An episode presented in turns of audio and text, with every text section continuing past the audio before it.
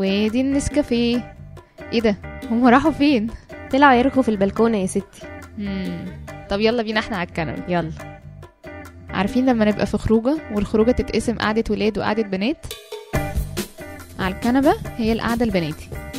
هنناقش مشاكل حياتنا اليومية بس من وجهة نظرنا. إحنا استنونا الخميس الجاي على الكنبة.